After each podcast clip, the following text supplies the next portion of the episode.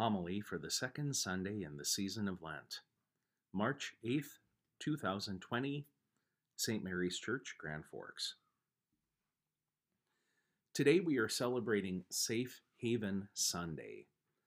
Bishop Folda has asked all the parishes of the diocese to mark this observance by building one another up in our efforts to honor the God given dignity of the human person we are reminded to redouble our commitment to protecting the innocence of our children and young people, bombarded as they are by the decadence of our society and its forms of so called entertainment. The Catechism of the Catholic Church puts it well Pornography is a grave offense. It immerses all who are involved in the illusion of a fantasy world. It does grave injury to the dignity of its participants since each one becomes an object of base pleasure and illicit profit for others.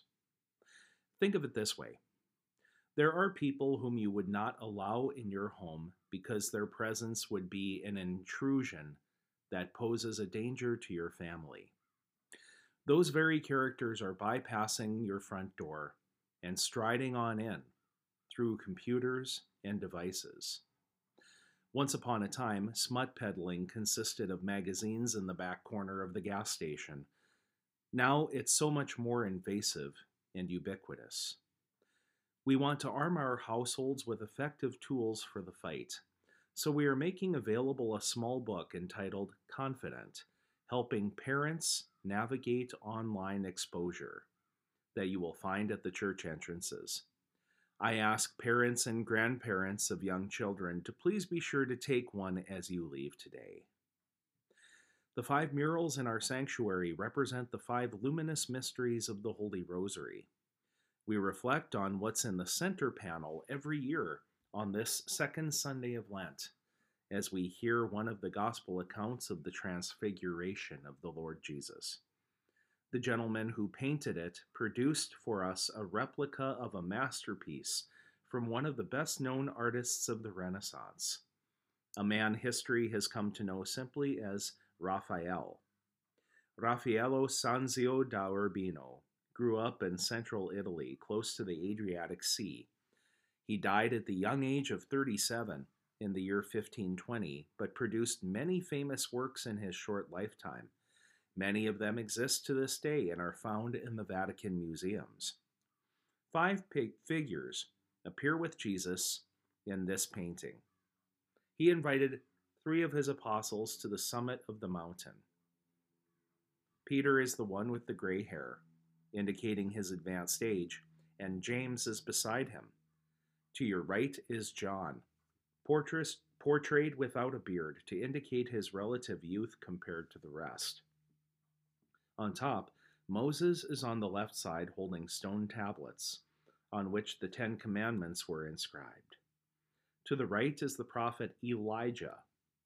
He may be the less obvious choice in our minds, but for the people of Israel, Moses and Elijah held a special prominence. Elijah doesn't have a book of his ministry named after him, but his story appears in the first book of Kings. The Bible reports that Elijah was whisked away to heaven by a carriage and team of horses that came down from the sky. Because of this, a pious devotion developed among the Jews that Elijah would return to be the herald of the Messiah. This explains why many people thought John the Baptist was actually Elijah, returned from the great beyond. As Moses and Elijah each communed with God on a mountaintop in a climactic moment in their lives, so Jesus stood on a mountaintop as they appeared to him. And just as one is able to see long distance clearly from a mountain vista, so Peter, James, and John were able to see the Lord in a brand new way. But as they reflected on the vision before them, Simon Peter gave voice to the temptation to stay put and bask in the glory that was in front of them. This is as good as it's going to get why don't I build some tents and we can just stay here? But he soon came to realize that the people in the valley below would rely on them to share the good news. There would have been a certain comfort to remaining with our Lord Moses and Elijah that day. But at times, comfort needs to take a back seat. One of the spiritual works of mercy is to comfort the afflicted, but there's a popular play on words which says that the gospel also serves to afflict the comfortable.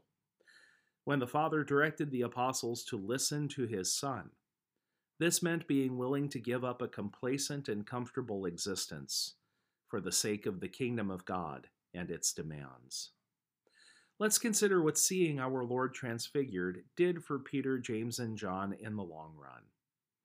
Jesus placed this image in their minds so that it would abide within them once all heck was breaking loose after his arrest on Holy Thursday night, and what one scholar had referred to as the scandal of the cross. John managed to make his way to the foot of our Lord's cross alongside our Blessed Mother. Peter denied that he even knew Jesus when pressured by a crowd, but at least came down to the courtyard of the high priest to see what would happen. As for my namesake, James, your guess is as good as mine. He took off and ran for the hills. But we know that on Easter Sunday, the remaining eleven, Judas had taken his life by then, reconvened. And I should mention that James, the son of Zebedee, was the first among the apostles to be martyred and receive his eternal reward. What Jesus did for Peter, James, and John once upon a time, he did for our sakes as well. Life can be a dreary slog much of the time, with vexing temptations, sufferings to bear, and aches and pains. How blessed we are to have received this image of a foretaste of glory. In his transfiguration, our Lord Jesus, who in so many ways humbled himself in appearance and in conduct, gives us a peek behind the curtain to behold even for a moment his divine grandeur. Today we ask for an increase in the Spirit's gifts of faith, hope, and love, so that we may continue to fight the good fight and never be separated from him. Amen.